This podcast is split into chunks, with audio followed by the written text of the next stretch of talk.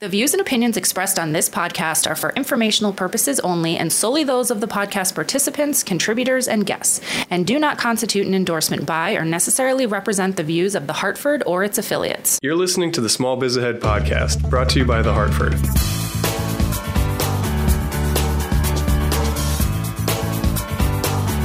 Welcome back to the Small Biz Ahead podcast. Gene, you travel a lot for your business. Yes. Really. Yeah. Well, I have client projects around the country, and then I speak.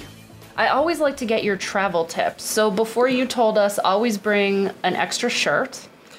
I do. I always do pack an extra shirt with me, um, and I also, um, I, when we talk about you know different travel tips, obviously I never pack uh, or or check in bags. Like I always, I always carry on. Like when you went to Europe, did you check bags or did you? I did check a bag because I went for two and a half weeks and I'm a woman. Is that right? Yeah. Mm, okay. So uh, fair enough. We'll go there. Um, I actually uh, never check in bags. Even like, if you go on vacation? no, even if I go on vacation, I never check a bag. And does your wife check a bag? No, she does not check a bag. She is like So- extremely low maintenance. Yeah, so, I tip typically don't check a bag, but when we were going to Europe, we were I was going to Greece where it was 106 degrees, and then I was going to be in Germany and France where the weather was like kind of cold and rainy. Right. So I just needed to bring too many different shoe selections. So my question today is I know you just got delayed. You were in Austin coming back to Nine hours. So what do you do as a business traveler when you're delayed? I'm going to tell you. Well, first of all, um, when I'm delayed, um, and this dovetails into a good travel tip. I you had mentioned when you were traveling, you got you had lounge access. Yeah, I have a credit card that gives me access to lounges. I cannot now. I travel on American Airlines. I pay like 400 bucks a year, 500 bucks a year um, for their lounge it's access. It? I cannot tell you how worth it it is. It Really? is like I would probably pay twice that amount if they Wow. raise the price up. And I'll tell you the reason why, Elizabeth. Um, particularly if you're a business traveler, you are going to you're going to face delays. Uh, you're going to whatever layovers. I use that lounge as a, as an office all the time. I go into the cubicles. I work away. It's they're, always like a professional environment. They're always Yeah. in a good location. I will get to um, this morning. I get to do the podcast today. I come to Hartford for a day. We, we, we you know we, we do these things, and um, I get to the airport like insanely early.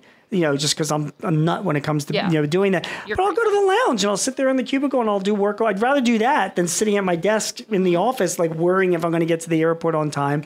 Um, and in the lounges, they give you, you know, they've got like free things to like nosh on and whatever. And then they got up to free wine and beer if you want to do that as well. But um, I just have to say, as a business traveler, if you're traveling, you know, I'm going to say more than half a dozen times a year for business, I would cough up the 400, 500 bucks and join, uh, you know, be, have a lounge membership to your favorite airline. what I like about it is if you're so if you're in the airport, let's say you have like a three hour layover or something like that. Mm-hmm. You're probably going to get a meal. You know how expensive food in an airport is? Yeah. It's crazy. Yeah.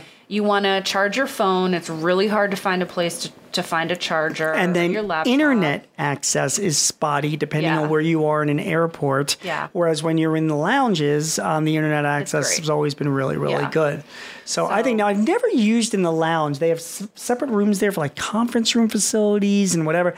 I've never explored that or had the need to use that. Um, but I, I was thinking of asking you about. Sometimes if I'm traveling around, I need to do a, a webinar or a conference call or something like that, and I'm thinking like I think I can use that. I just don't know if they charge extra for it Yeah. or not. I got to find out.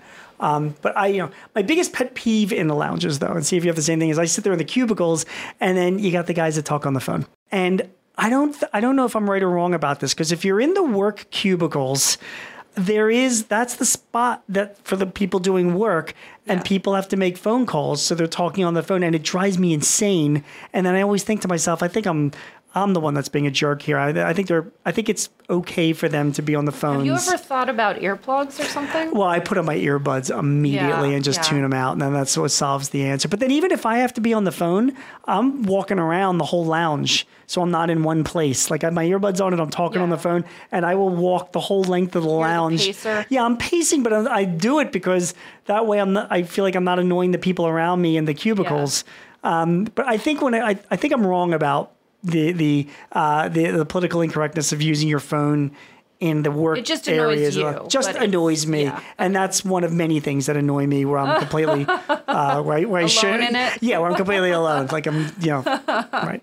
Okay, we'll be right back with our first question. This is another question for Gene directly about the toughest spot he's ever been in with his business. This podcast is brought to you by The Hartford. When the unexpected strikes, The Hartford strikes back for over 1 million small business customers with property, liability, and workers' compensation insurance. Check out The Hartford Small Business Insurance at thehartford.com. So we're back, and this question is from Marcia in California. Before we ask this, though, I just want to remind everyone that Gene owns his own business. Yes. It's a small tech company, and Yes. he has 10 employees. Yes. Okay. So this is Marcia's question. Gene, what was the toughest spot you've ever been in as a business owner? I'm talking the world is ending, this thing is going to crumble. Joffrey just beheaded Ned Stark. and Yeah. how did you persevere? Marcia. So Marcia, um, I actually did have a spot. I, I really did. It was I started my business in 1994. Um, we were doing fine. We were doing okay. Whatever. In 2009, um, I, I for for a year or so before that, I wasn't really paying that much attention to my financial statements. Like I wasn't really, you, know, yeah. Believe it or not, I was like, you know, I was running around and doing this and doing that. You know, you get into like a, a, a routine, and you're like, you think everything is okay. Yeah. And um, and then I started looking at my numbers in 2009, and this is remember the the re, this is like recession time, like the things Yeah. are slowing down. So I I got the sense that like okay things seem to be slowing down or whatever, and um, I was at a level of cash that was I was like losing sleep level of cash. Oh, no. Like oh my god, like I didn't realize that my cash had fallen as low as it was. I'll never forget that, and I it's still to this day. I will always remember that. First of all, it was a little bit of luck that I actually just started paying attention at that time. But then it was also a little bit of um, a perception of what was going on. you like have a you know, bookkeeper at this I did. Oh yeah, I had a bookkeeper and everything. I was getting the reports. I just really wasn't like looking at them for a while. I just I don't know why. And but you know you, you get that sense that like things are. Yeah. And um and my my cash had like and I was like oh my god like it was like and I remember I had a meeting that day with somebody and I remember literally being in that meeting and not not even concentrating on that meeting because I was like I just like an hour before that I was looking over and I was like Yeah. how you even get there. I was a little annoyed that nobody had told me. My bookkeeper was like why didn't you like let me know that my like my cash was going? And when was she going to tell me when I, we had no more cash left? You know what I mean? Like, so you know, but but you know, in the end, it's not her fault. In the end, it's my business and it's my fault, and I should have been more more Yeah, if she's sending you the reports. yeah, like she's, figuring like I know what I'm must, doing. Must be reading. Yeah, apparently she assumed a little too much. that I actually knew what I was doing. So that was like a really like holy, you know what moment um, in my business um, life, and um, um, I caught it just in time. And I made immediate moves. Um, I actually, um, the next week, I actually terminated two people from my company. Two people, Oh, wow. which was like twenty percent of my company. We were like a dozen people that at the must have time. been really difficult. It was, but then I realized they were just really not. Char- I mean, I knew they were not very busy, and here I am still carrying them along. And then I went through my general ledger, and um, I identified like just a bunch of other silly expenses, and you know, and and you know, eliminated them. Did you still have an office? We did not. Didn't even have an office at that point. And then um, what I did is, and it took a couple of months, but I turned around and we started. I really dug down and reached out to our entire client base and really re-engaged in marketing to them and reaching out to them. And uh, no, no, no job is too small. Sure, Gene, we can use an hour of work here. We can use whatever. Fine, great. I'll take that hour. That that Yeah. hundred bucks means something to me. Right? You know what I mean? Like whatever it was.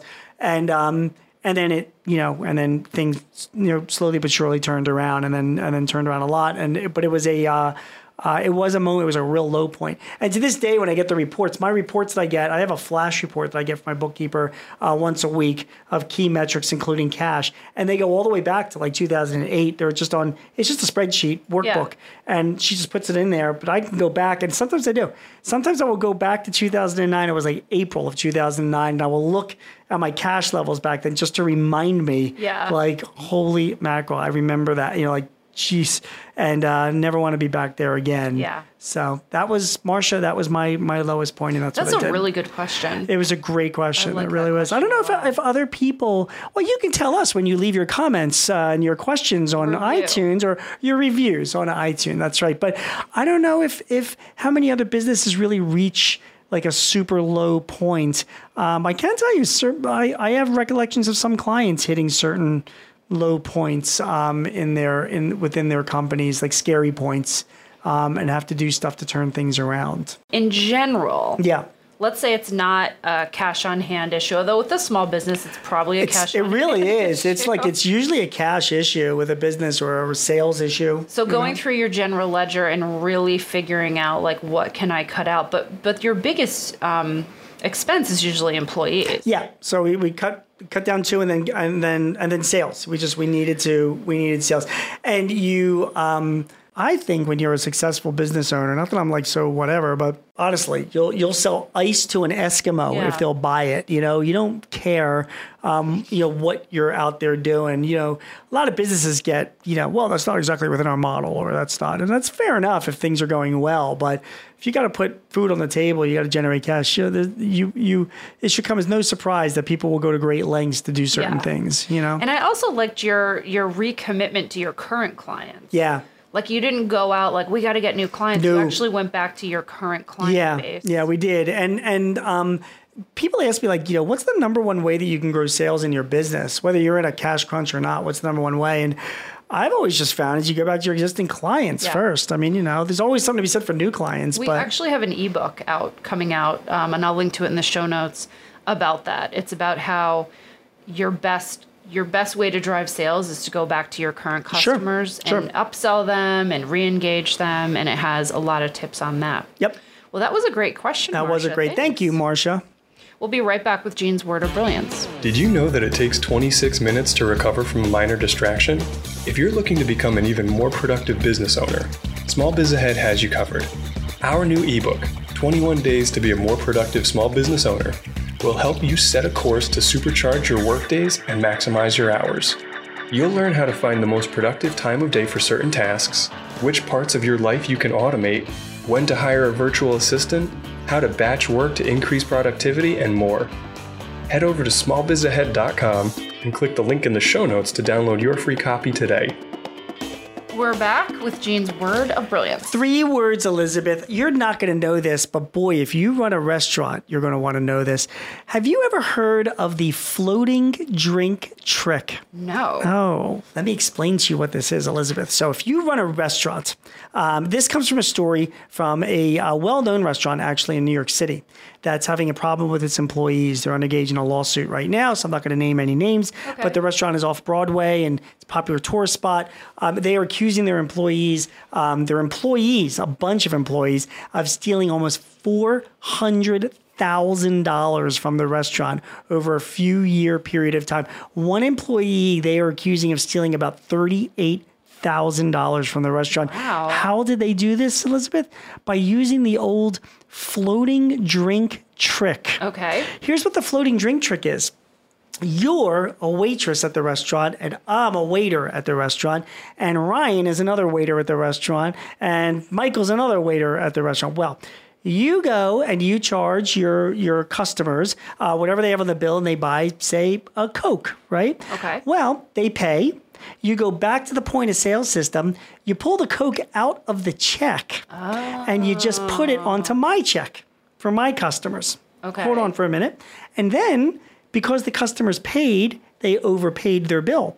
So what they do is you take the difference and you stick it into your pocket.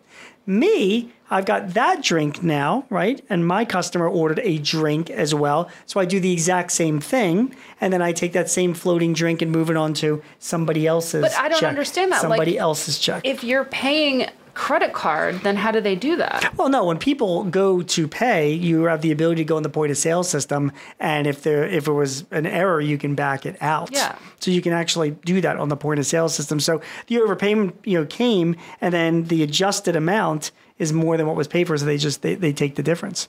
So they do that, and they did it so much at this restaurant, this whole group of employees, nobody ever found the floating drink because they kept on moving back. And imagine this is a New York City restaurant where there are thousands of customers Yeah. every day were coming in. And uh, the numbers racked up, and because Wow. it racked up, they were able to pull money basically you know, out of the till it was, um, and put it in their own pockets, get credited for that, and they um, they made a lot of money doing that. So if you're running a restaurant, be very very careful about the point of sale. It's called the the floating drink trick. It is a good way for your employees to take advantage of you. Wow. Crazy. Nuts. All right, we'll be back in a couple days with our next episode.